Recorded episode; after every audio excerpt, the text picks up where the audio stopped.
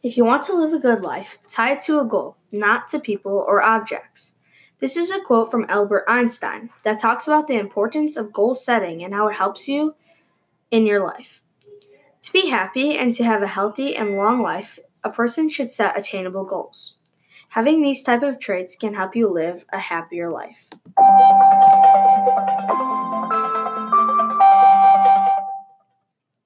The feeling of achieving a goal is what one looks forward to when setting a goal. This Einstein quote talks about tying your life to goals and not to people or objects. To me, this means tying your life to people can make you just want to beat them or gain possessions. Setting a goal is trying to accomplish something and pushing towards the target. Achieving these accomplishments rather than just beating others or having more things is a step in living a good life. When people are living a healthy and fulfilled life, they spend more time having fun and being happy than worrying and being sad. According to National Geographic, Costa Ricans live their life to the fullest by doing what they love to do as much as possible. Scientists call this type of happiness experienced happiness.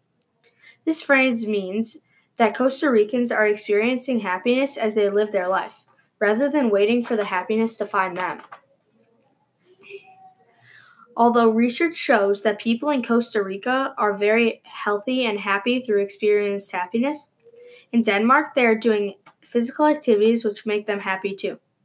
According to National Geographic, Denmark builds an environment that invites physical activity, like jumping off of a 16 foot platform into water. The report also states that these kind of activities help them have very low obesity rates. Having very low obesity rates helps them a lot with health and stress. Having low obesity rates means not stressing out about health issues and not worrying so much. And it means the Danes don't have to worry so much and they have more time to be happy.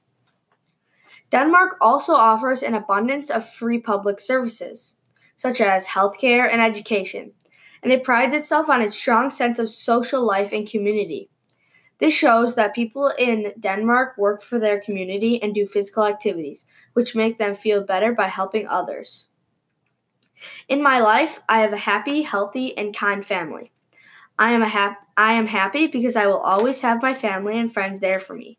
I stay healthy by playing sports that I enjoy and have really fun playing.